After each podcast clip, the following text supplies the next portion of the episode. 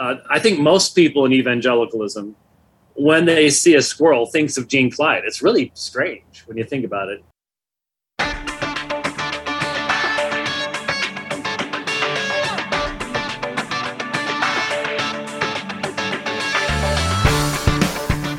Decidedly Christian, distinctly biblical, and just a little bit nuts. This is Squirrel Chatter. And welcome to the Piney Woods, ladies and gentlemen. I am your squirrel, the host, coming to you from the ARN studios, high atop the tallest tree in the Piney Woods. It's good to have you with us. It is Thursday, November 4th, 2022. And today, 100 years ago today, British Egyptologist Howard Carter discovered the entrance to King Tutankhamun's tomb.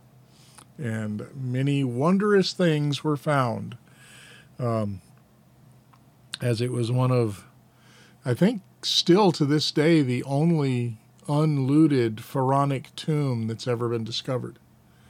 So the treasures that were in Tutankhamun's tomb are pretty much what we know about what was buried with pharaohs. Because many of the other pharaonic tombs that had been discovered had been looted. Um, and understandably so, now having seen what was in Tut's tomb. Um, you know, a guy could do pretty good with uh, just uh, a few of the items from a pharaonic tomb. So everything was gold and jewelry and and and very expensive stuff. Of course, um, so much of the stuff would have been so easily recognizable that it probably had to be melted down for just the gold value, because you can't walk around selling a pharaoh's funerary mask. here you go. This is the mask off the corpse of King Ramses the Third. Go ahead and you know go ahead and you know hand me dinner in exchange or whatever. Yeah, it it. Uh, but yeah, it's interesting. It's uh, one of those things I've been reading about my whole life and and was kind of fascinated in it. My uh, my minor in college was anthropology, which is a discipline, at least at our school, that included archaeology and I did take a couple of beginning archaeology classes just for my own uh, interests. And uh, so, yeah, 100 years ago today. Yeah. And of course, Mrs. Squirrel has her master's in archaeology. So I am married to an archaeologist as well. You know, if I'd thought about it when I got up, but uh, actually, I don't think I have a King Tut t shirt, but it's from high school and I doubt if it would fit. It's been years since I wore it.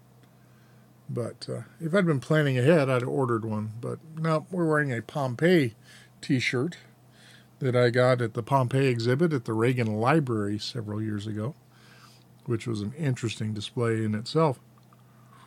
Mm. Getting some coffee. We're back with the uh, Montana Coffee Traders Glacier Blend coffee. So this is the, the vanilla coffee the only flavored coffee I like is Montana Coffee Traders Glacier Blend. All right.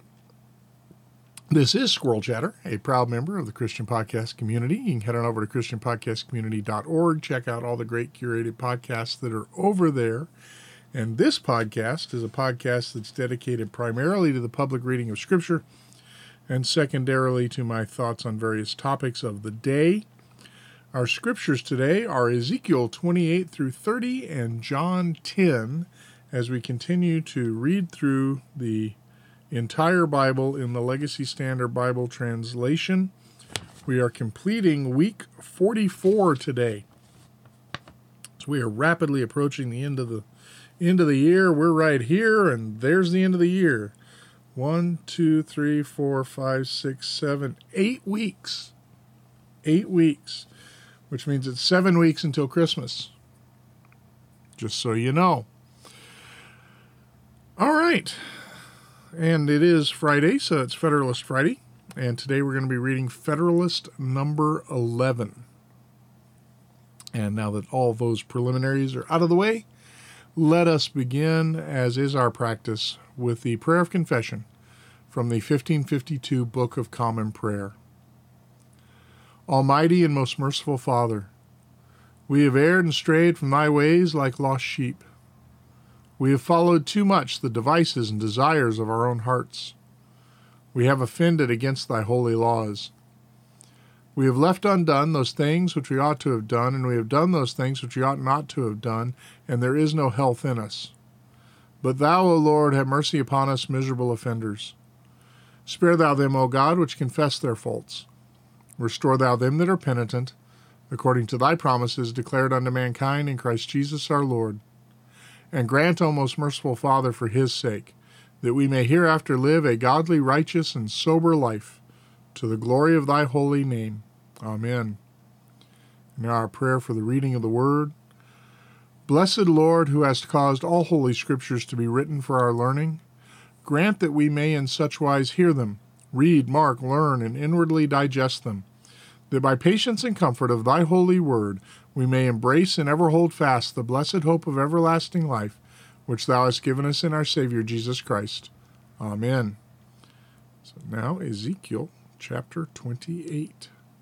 The word of Yahweh came again to me, saying, Son of man, say to the ruler of Tyre, Thus says Lord Yahweh, Because your heart is lofty, and you have said, I am a God, I sit enthroned in the seat of gods, in the heart of the seas. Yet you are a man and not God, although you make your heart like the heart of God.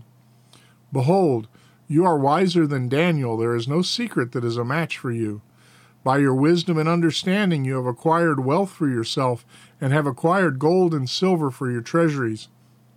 By your great wisdom, by your trade, you have increased your wealth, and your heart is lofty because of your wealth.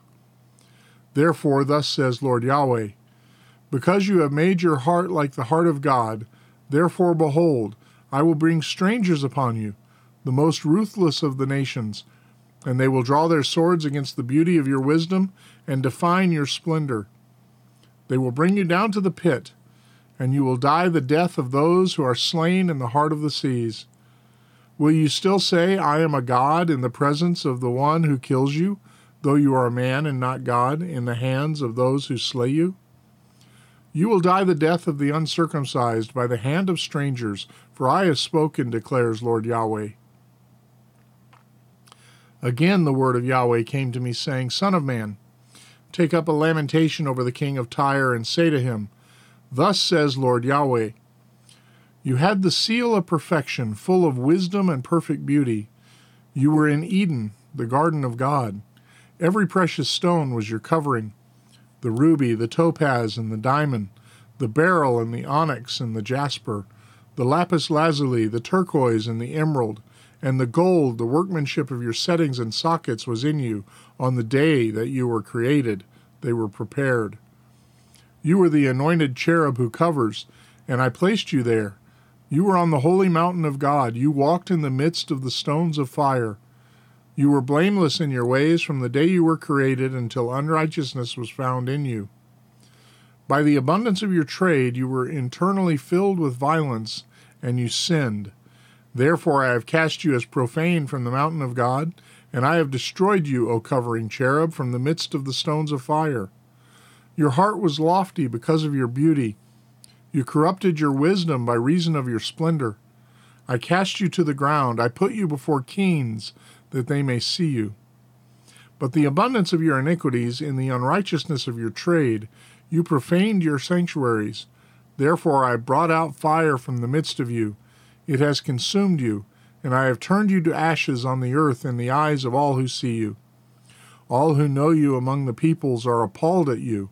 You have become terrified, and you will cease to be forever. And the word of Yahweh came to me, saying, Son of man, set your face towards Sidon, prophesy against her, and say, Thus says Lord Yahweh Behold, I am against you, O Sidon, and I will be glorified in your midst. Then they will know that I am Yahweh when I execute judgments in her, and I will manifest my holiness in her. For I will send pestilence to her, and blood to her streets.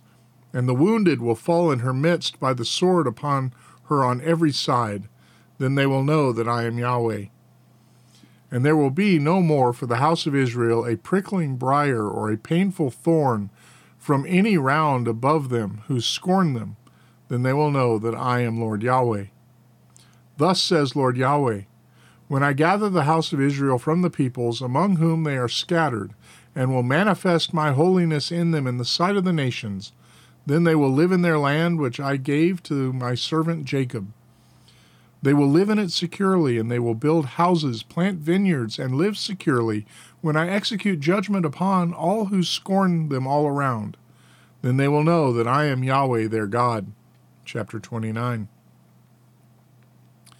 In the tenth year, in the tenth month, on the twelfth of the month, the word of Yahweh came to me, saying, Son of man, set your face against Pharaoh, king of Egypt, and prophesy against him and against all Egypt. Speak and say, Thus says Lord Yahweh Behold, I am against you, Pharaoh, king of Egypt, the great monster that lies in the midst of his canals of the Nile, that has said, My Nile is mine, and I myself have made it. I will put hooks in your jaws and I and make you fish your canals of the Nile, and make the fish of your canals of the Nile cling to your scales. And I will bring you out of the midst of your canals of the Nile, and all the fish of your canals of the Nile will cling to your scales. I will abandon you in the wilderness, you and all the fish of your canals in the Nile. You will fall on the open field, you will not be brought together or gathered. I have given you for food to the beasts of the earth and to the birds of the sky. Then all the inhabitants of Egypt will know that I am Yahweh, because I have been only because they have been only a staff made of reed to the house of Israel. When they seized you with the hand, you tore and split open all their shoulders, and when they leaned on you, you broke and made all their loins quake. Therefore, thus says Yahweh Behold, I will bring upon you a sword, and I will cut off from you man and beast. The land of Egypt will become a desolation and waste.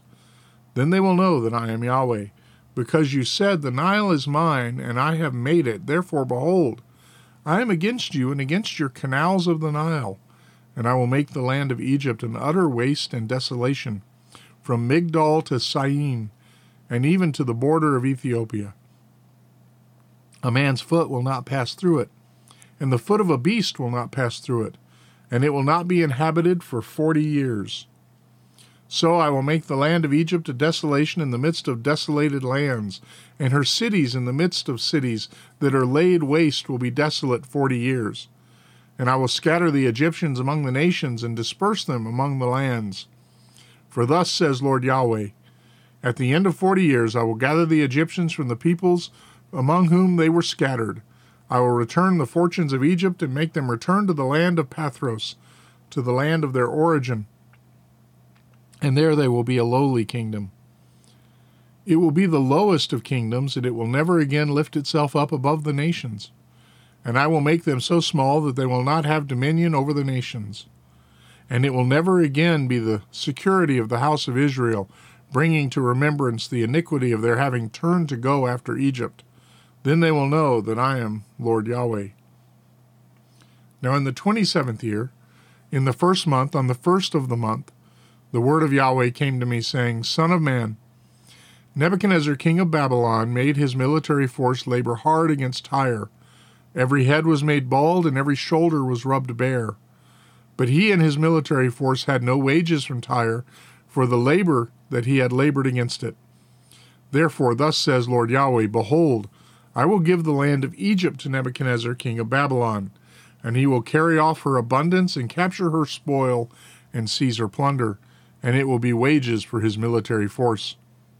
I have given him the land of Egypt for his work which he labored because they acted for me, declares Lord Yahweh. On that day I will make a horn sprout from the house of Israel, and I will open your mouth in their midst. Then they will know that I am Yahweh chapter 30. The word of Yahweh came again to me, saying, Son of man, prophesy and say, Thus says Lord Yahweh Wail, alas for the day, for the day is near, even the day of Yahweh is near. It will be a day of clouds, a time of doom for the nations. A sword will come upon Egypt, and anguish will be in Ethiopia, when the slain fall in Egypt. They take away her multitude, and her foundations are pulled down. Ethiopia, Put, Lud, all Arabia, Libya, and the people of the land that is in covenant will fall by the, fall with them by the sword. Thus says Yahweh. Indeed, those who support Egypt will fall, and the pride of her strength will come down from Migdol to Syene. They will fall by her, they will fall within her by the sword, declares Lord Yahweh. They will be desolate in the midst of the desolated lands, and her cities will be in the midst of the cities laid waste. And they will know that I am Yahweh when I set a fire in Egypt and all her helpers are broken. On that day, messengers will go forth from me in ships to frighten secure Ethiopia, and anguish will be on them as the day of Egypt, for behold, it is coming. Thus says Lord Yahweh I will make the multitude of Egypt cease by the hand of Nebuchadnezzar, king of Babylon. He and his people with him, the most ruthless of the nations, will be brought in to make the land a ruin. And they will draw their swords against Egypt and fill the land with the slain. Moreover, I will make the canals of the Nile dry and sell the land into the hands of evil men. And I will make the land desolate, as well as its fullness. By the hand of strangers I, Yahweh, have spoken. Thus says Lord Yahweh I will also destroy the idols and make the images cease from Memphis, and there will no longer be a prince in the land of Egypt, and I will put fear in the land of Egypt. I will make Pathros desolate, set fire to Zoan, and execute judgments in Thebes. I will pour out my wrath on sin and strong defense of Egypt. I will also cut off the multitude of Thebes. I will set fire in, in Egypt. Sin will writhe in anguish. Thebes will be breached, and Memphis will have distresses daily. The choice men of On and Pi Beseth will fall by the sword, and the women will go into captivity. In Tahpanhes the day will be dark when I break there the bar of the yoke of Egypt. Then the pride of her strength will cease in her, a cloud will cover her, and her daughters will go into captivity. Thus I will execute judgment on Egypt, and they will know that I am Yahweh. In the eleventh year, in the first month, on the seventh of the month, the word of Yahweh came to me, saying, Son of man, I have broken the arm of Pharaoh king of Egypt. And behold, it has not been bound up to give to be given healing or wrapped with a bandage, that it may be strong to seize the sword. Therefore, thus says Lord Yahweh Behold, I am against Pharaoh king of Egypt, and will break his arms, both the strong and the broken, and I will make the sword fall from his hand. I will scatter the Egyptians among the nations, and disperse them among the lands. For I will strengthen the arms of the kings of Babylon, and put my sword in his hand, and I will break the arms of Pharaoh, so that he will groan before him with the groanings of a wounded man. Thus I will strengthen the arms of the king of Babylon, but the arms of Pharaoh will fall. Then they will know that I am Yahweh when I put my sword into the hand of the king of Babylon, and he stretches it out against the land of Egypt. When I scatter the Egyptians among the nations, and disperse them among the lands, then they will know that I am Yahweh. And now, John chapter 10. Truly, truly, I say to you, he who does not enter by the door into the fold of the sheep, but climbs up some other way, he is a thief and a robber. But he who enters by the door is a shepherd of the sheep. To him the doorkeeper opens, and the sheep hear his voice, and he calls his own sheep by name and leads them out. When he brings all his own out, he goes ahead of them and the sheep follow him because they know his voice. A stranger they will never follow, but will flee from him, because they do not know the voice of strangers. This figure of speech Jesus spoke to them, but they did not understand what those things were which he had been saying to them. So Jesus said to them again, Truly, truly, I say to you, I am the door of the sheep. All who come before me are thieves and robbers, but the sheep did not hear them. I am the door.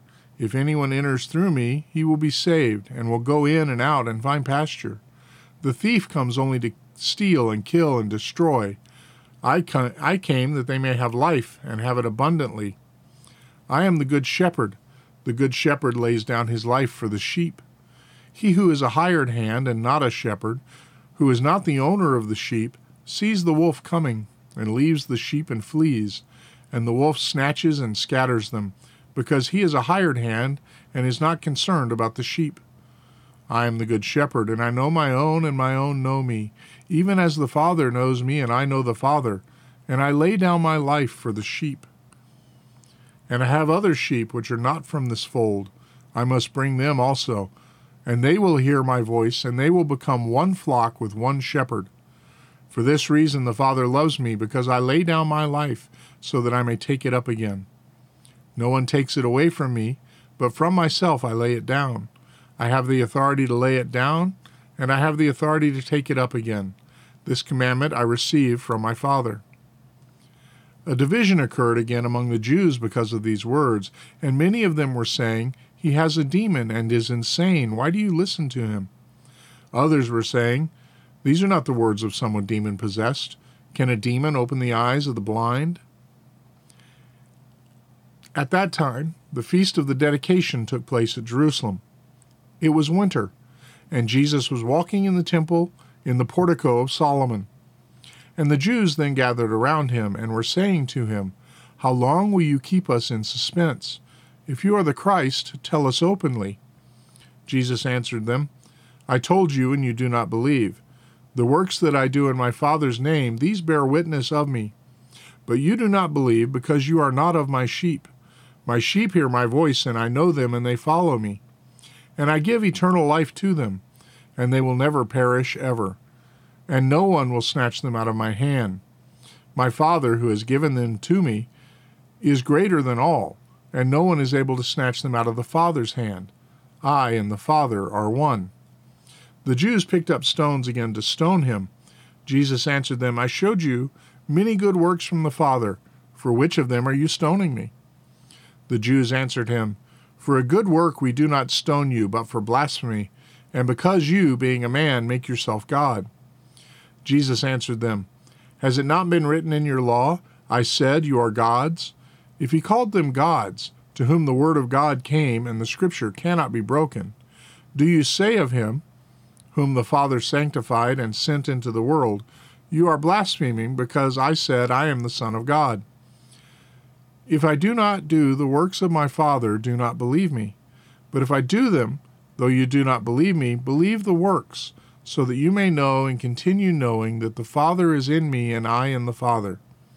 Therefore, they were seeking again to seize him, and he eluded their grasp.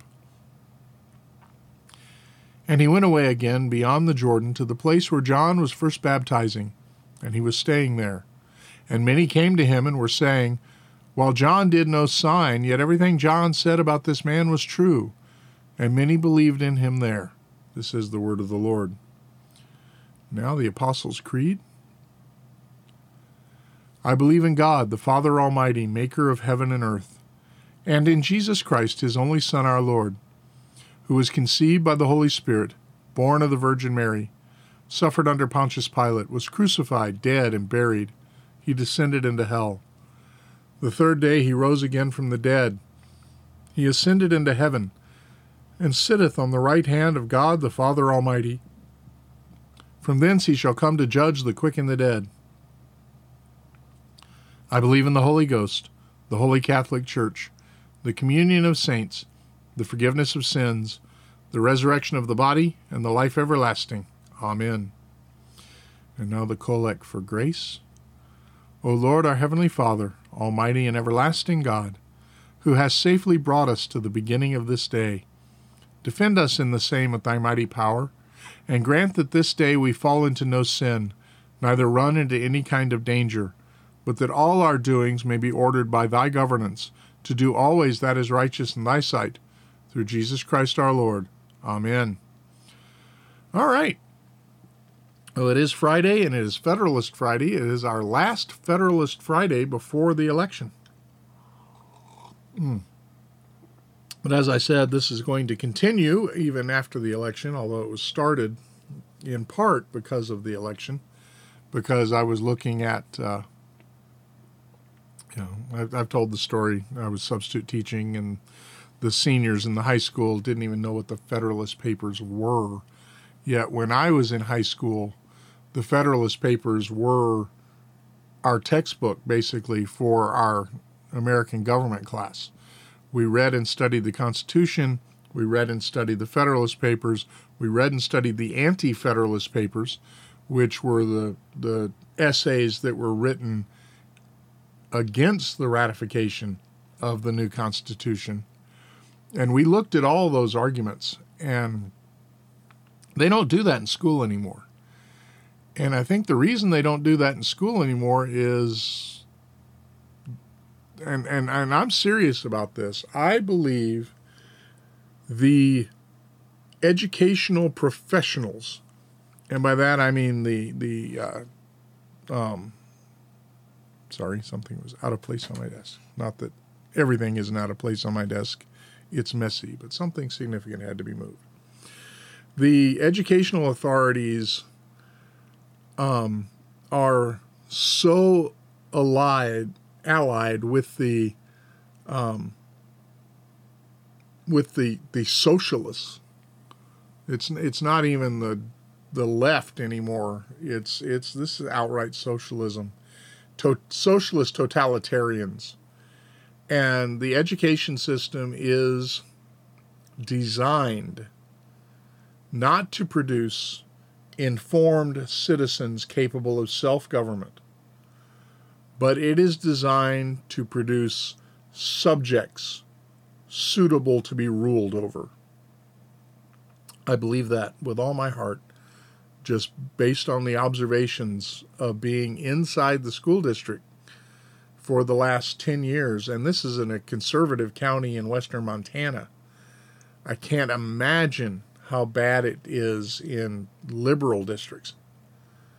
But, you know, all my life I've been. I, when did Johnny Can't Read come out?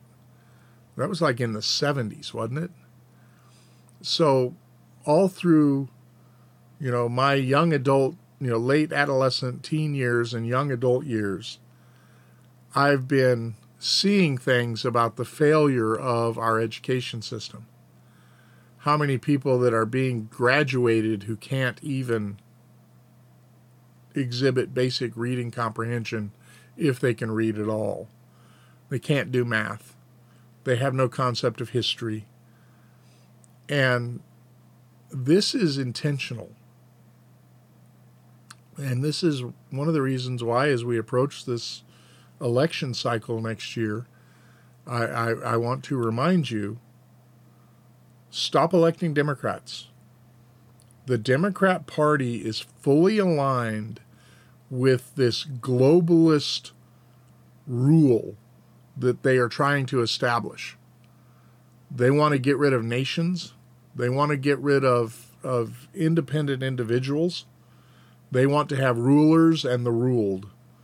And face it, folks, we're who they view as those who need to be ruled. They are the ones who will be the rulers. Oh, but the Lord God reigns.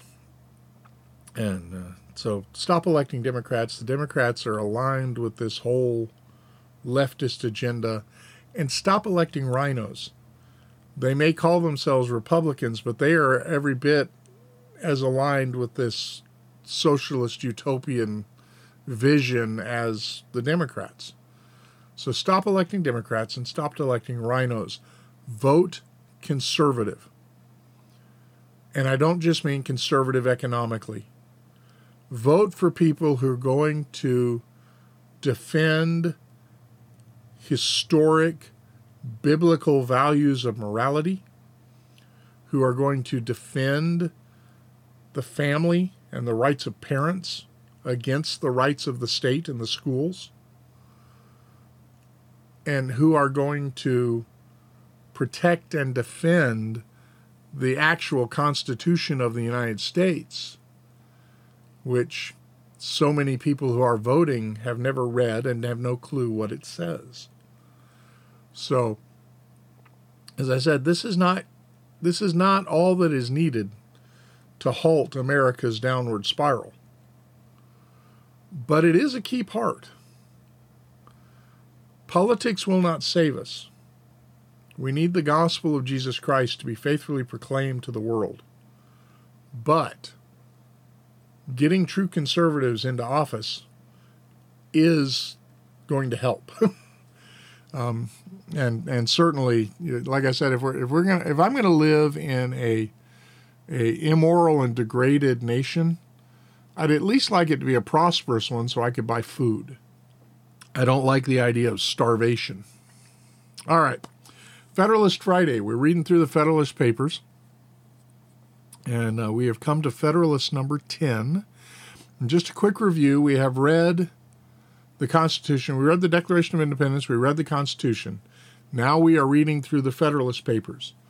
When we are done with the Federalist Papers, then we're going to go back through the Constitution and discuss what each article and clause means in light of what we read in the Federalist Papers. So that when we're done, this will be a class on American government.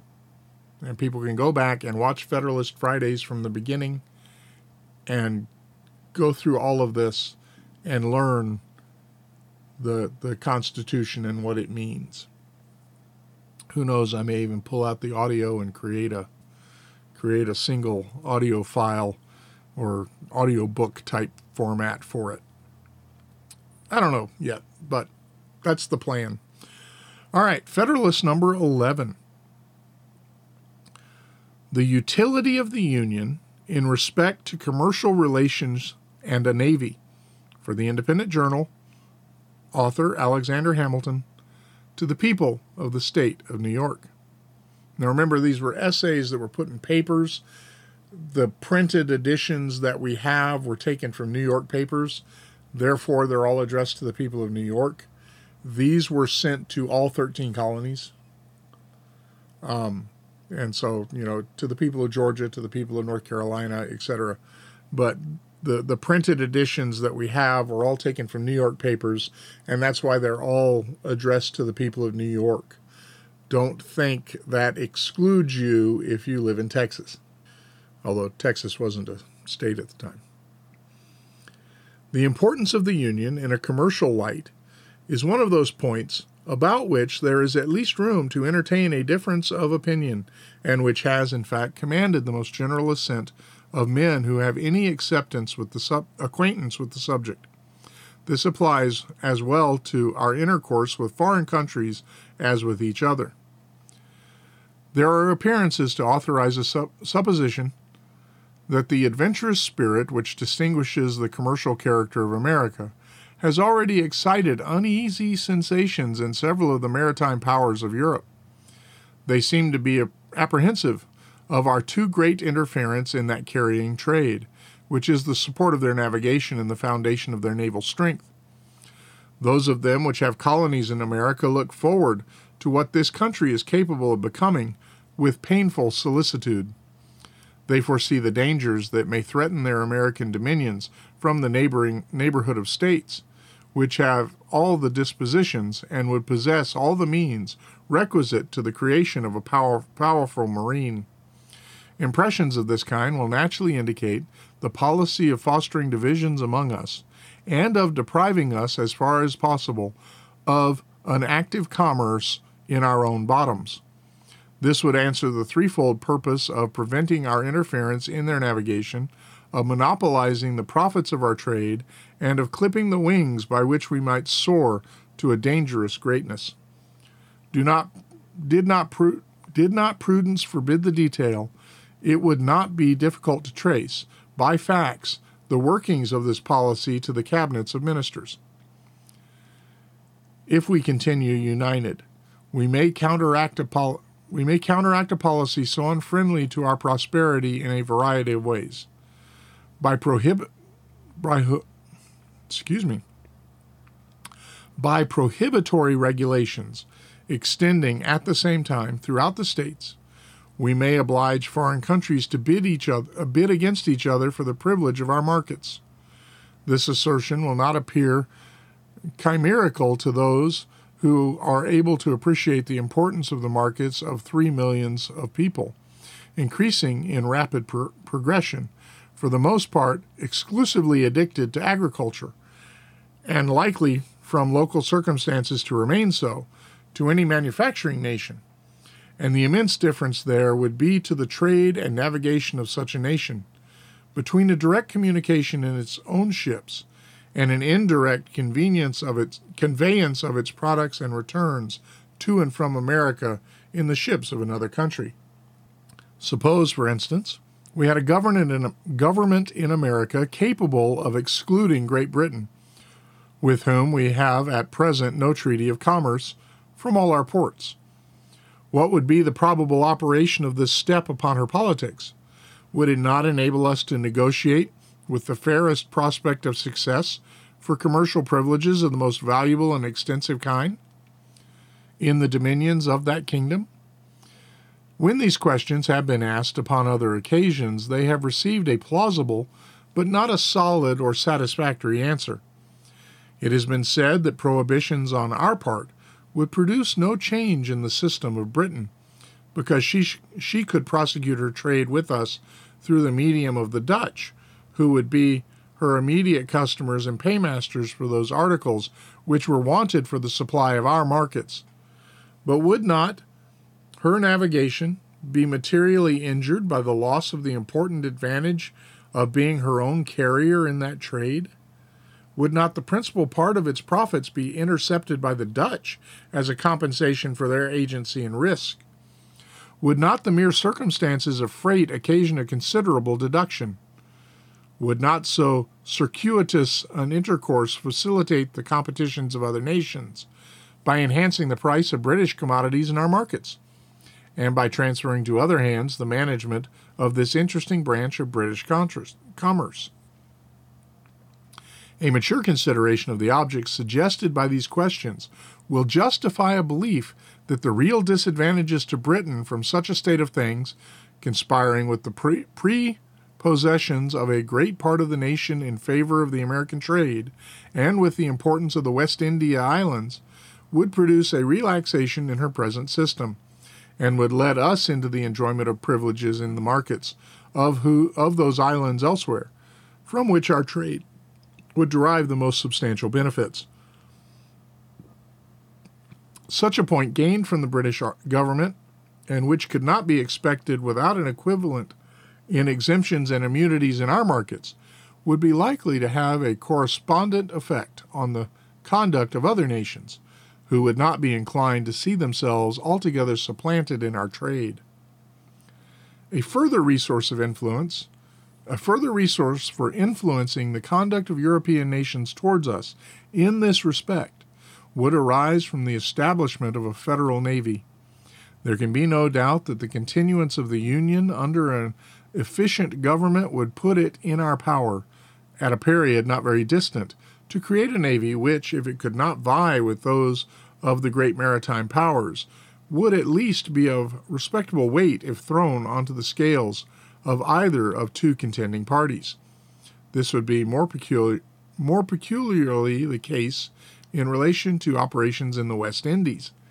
A few ships of the line, sent opportunely, opportunely to the reinforcement of either side, would often be sufficient to decide the fate of a campaign, on the event of which interests of the greatest ma- magnitude were suspended. Our position is, in this respect, a most commanding one.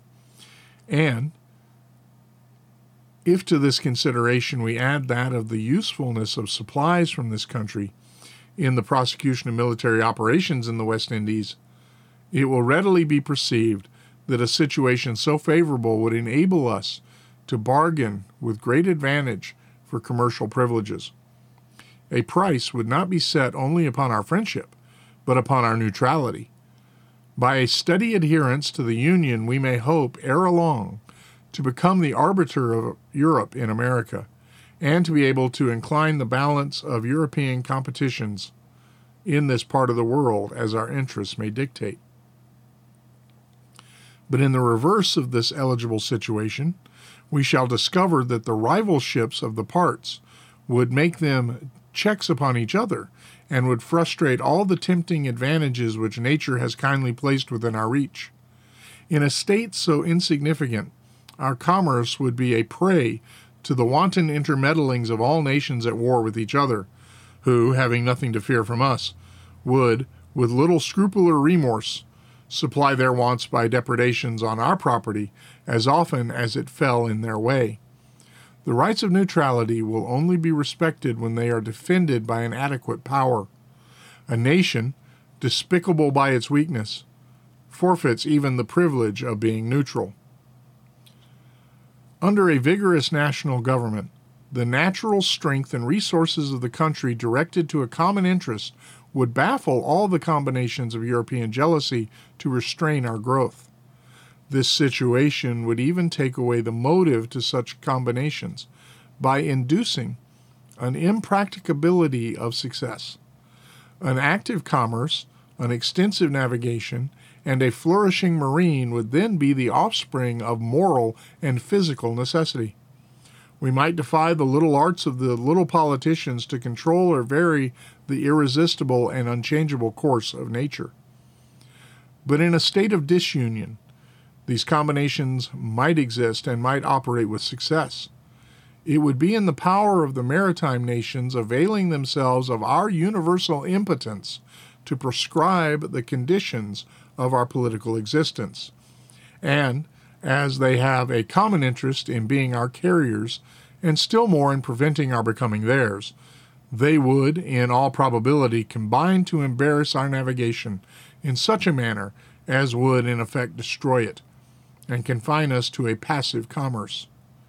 We should then be compelled to content ourselves with the first price of our commodities and to see the profits of our trade snatched from us to enrich our enemies and prosecutors. That unequaled spirit of enterprise which signalizes the genius of the American merchants and navigators, and which is in itself an inexhaustible mine of national wealth, would be stifled and lost and poverty and disgrace would overspread a country which, with wisdom, might make herself the admiration and envy of the world. There are rights of great moment to the trade of America, which are rights of the Union. I allude to the fisheries, to the navigation of the Western Lakes, and to that of the Mississippi. The dissolution of the Confederacy would give room for delicate questions concerning the future existence of these rights, which the interests of more powerful partners would hardly fail to solve to our disadvantage. The disposition of Spain with regard to the Mississippi needs no comment. France and Britain are concerned with us in the fisheries and view them as of the utmost moment to their navigation. They, of course, would hardly remain long indifferent to that decided mastery of which experience has shown us to be possessed in this valuable branch of traffic and by which we are able to undersell those nations in their own markets. What more natural, then, that they should be disposed to exclude from the list such dangerous competitors? This branch of trade ought not to be considered as a partial benefit. All the navigating states may, in different degrees, advantageously participate in it, and under circumstances of a greater extension of mercantile capital would not be unlikely to do it. As a nursery of seamen, it now is, or when time shall have more nearly assimilated the principles of navigation in the United States will become, a universal resource. To the establishment of a navy, it must be indispensable. To this great national object, a navy, union will contribute in various ways. Every institution will grow and flourish in proportion to the quantity and extent of the means concentrated toward its formation and support. A Navy of the United States, as it would embrace the resources of all, is an object far less remote than a Navy of any single state or partial confederacy, which would only embrace the resources of a single part. It happens indeed that different portions of the Confederated America possess each some peculiar advantage for this essential establishment. The more southern states furnish in great abundance certain kinds of naval stores tar, pitch, and turpentine. Their wood for the construction of ships is also of a more solid and lasting texture. The difference in the duration of ships of which the Navy might be comprised, if chiefly constructed of southern wood, would be of signal importance, either in the view of naval strength or of national economy. Some of the southern and of the middle states yield a greater plenty of iron and of better quality. seamen must chiefly be drawn from the northern hive. The necessity of naval protection to external and maritime commerce does not require a particular elucidation, no more than the conduciveness of that species of commerce to the pro- prosperity of a navy. An unrestrained intercourse between the states themselves will advance the trade of each by an interchange of their respective productions, not only for the supply of reciprocal wants at home, but for the exportation to foreign markets. The veins of commerce in every part will be replenished and will acquire additional motion and vigor from a free circulation of the commodities of every part. Commercial enterprises will have much greater scope from the diversity in the production of different states. When the staple of one falls from a bad harvest or unproductive crop, it can call to its aid the staple of another. The variety, not less than the value of products for exportation, contributes to the activity of foreign commerce. It can be conducted upon much better terms with a large number of materials of a given value than with a small number of materials of the same value, arising from the competitions of trade and from the fluctuation of markets. Particular articles may be in great demand at certain periods and unsaleable to at others. But if there be a variety of articles, it can scarcely happen that they should all be at one time in the latter predicament. And on this account, the operations of the merchant would be less liable to considerable obstruction or stagnation.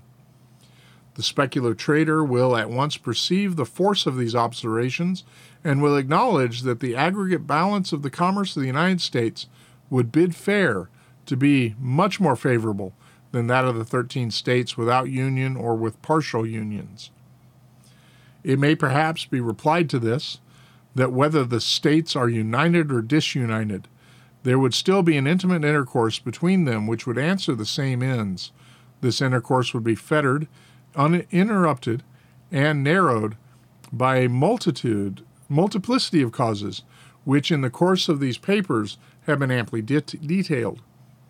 A unity of commerce as well as political interest can only result from a unity of government. There are other points of view in which this subject might be placed, of a striking and animated kind, but they would lead us too far into the regions of futurity and would involve topics not proper for a newspaper discussion. I shall briefly observe that our situation invites and our interests prompt us to aim at an ascendancy in the system of American affairs. The world may politically as well as geographically be divided into four parts, each having a distinct set of interests. Unhappily for the other three, Europe, by her arms and by her negotiations, by force and by fraud, has, in different degrees, extended her dominion over them all. Africa, Asia, and America have successfully felt her dominion. The superiority she has long maintained has tempted her to plume herself as the mistress of the world, and to consider the rest of mankind as created for her benefit. Men admired as profound philosophers have, in direct terms, attributed to her inhabitants a physical superiority, and have gravely asserted that all animals, and with them the human species, degenerate in America. That even dogs cease to bark after having breathed a while in our atmosphere. Facts have too long supported these arrogant pretensions of the Europeans. It belongs to us to vindicate the honor of the human race and to teach that assuming that assuming brother moderation. Union will enable us to do it. Disunion will add another victim to his triumphs. Let Americans disdain to be the instruments of European greatness. Let the 13 states, bound together in a strict and indissoluble union, concur in erecting one great American system, superior to the control of all transatlantic forces or influence, and able to dictate the terms of the connection between the old and the new world. Publius. Excuse me. Well, there we have it, Federalist 11. Um, in reading it, I can't help but think that this one turned out to be uh, extremely prophetic as we looked at the, you know, as, as we think back upon the last 200 and 240 something, 250 something. How, many, how old is America now? I got to do the math. Um, all right, I will do the math. How long ago? So, 2022, the calculator here, 2022 minus 1776. 246 years. Wow. Yes, I was 11 years old when, uh, during the bicentennial year. I remember it well. Every, uh, all of the uh, Walter Cronkite 200 years ago today spots. And that's what happened, or that's the way it was 200 years ago today, as he went through all of the events of the revolution. And I always thought, you know, there had to have been a day when nothing happened. And and you know, 200 years ago today, nothing of any import really happened. And that's the way it was 200 years ago today. That would have been funny, but it never happened. They they were always able to find something, you know.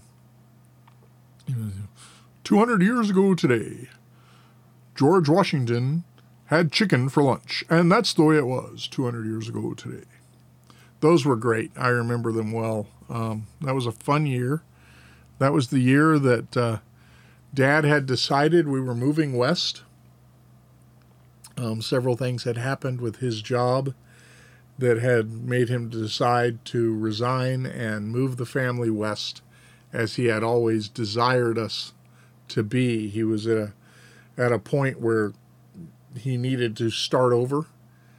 Um, he was in his 30s and he packed up the family and we took a six week vacation.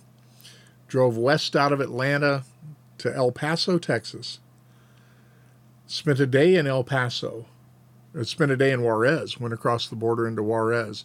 This was long before the drug cartels. Juarez was a tourist town. You could just head across the bridge into Mexico and go shopping and whatnot. Um, you know, it was it was restaurants and and and shops and and everything. It was a tourist town. It wasn't the the free for all fire zone that it is today. I wouldn't go to Juarez on a bet today, but at the time it was a it was a you know nice place to go. I mean, he took his family across the border into Mexico. It's you just wouldn't do today. And uh, so then we would uh, we we headed up the Rockies, and uh, we were we were hitting every national park. We had a, a, a travel trailer that would sleep the five of us, being pulled by a suburban. So we're all piled in the suburban, traveling across the country, and I remember we had the the the rear seat was removed, and we had a mattress in the back of the suburban. So us kids were just kind of piled on the mattress most of the time.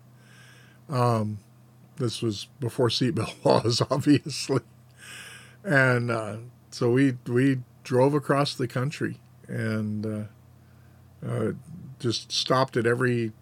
You know, we stopped at all sorts of of uh, um, you know, national parks, that was the first time I ever went to Yellowstone, first time I ever went to Glacier.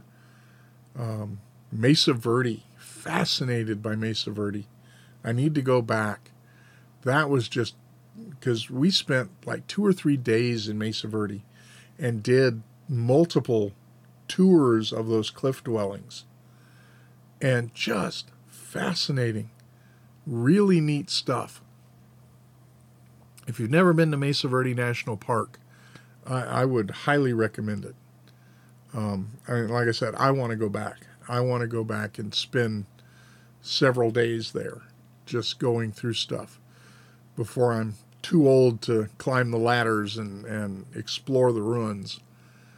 Um, so yeah, the, the summer of '76 was a was a fun time, and uh, so we look back on the the 246 years of American history since the founding, then we're looking at a history of prosperity.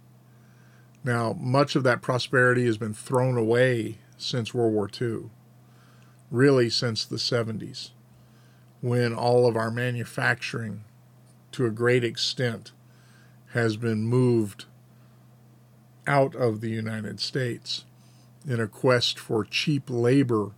We have crippled our industries. And we need to get manufacturing back in the United States. We have we have thrown away the advantages the industrial revolution gave us.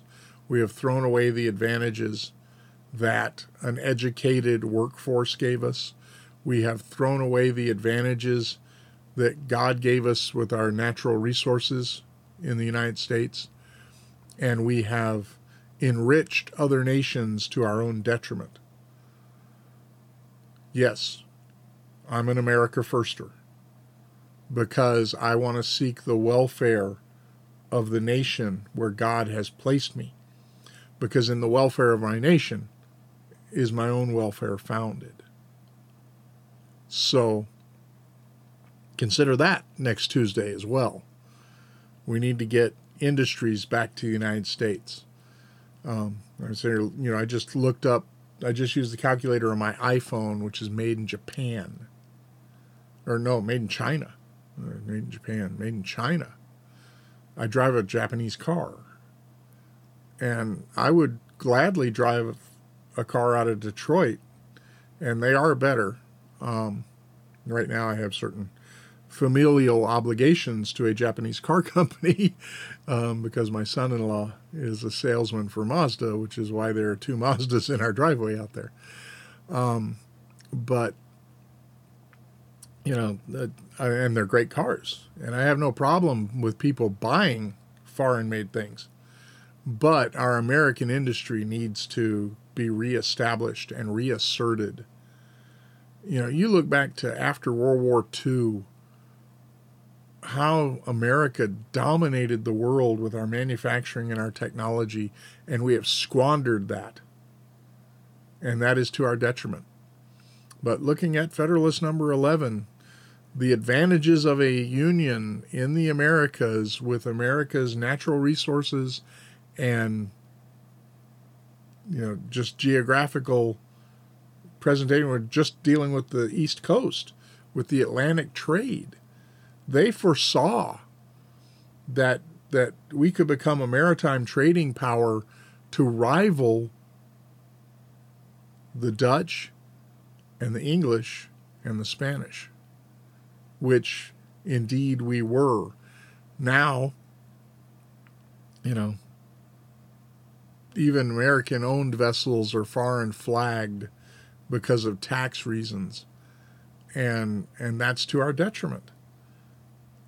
And so, yes, we need to get back to our national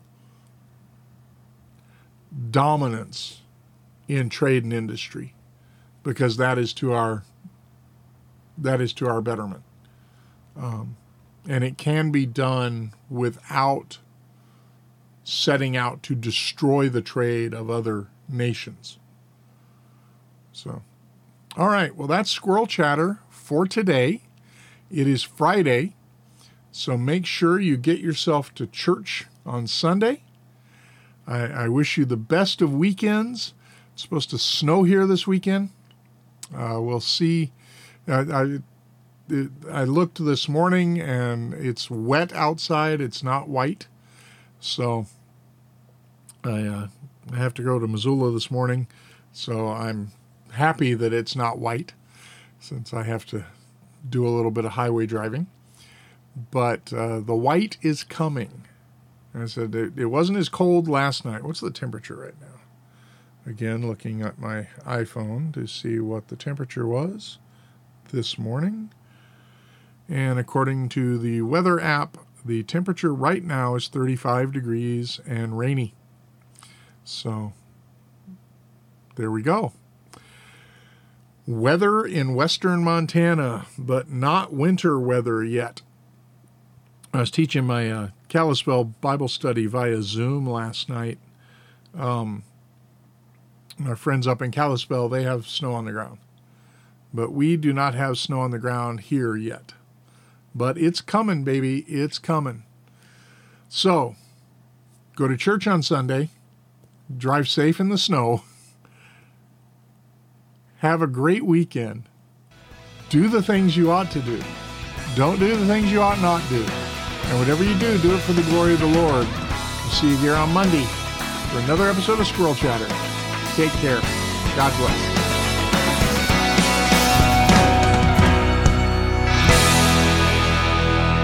Squirrel Chatter is recorded in front of a live studio hamster.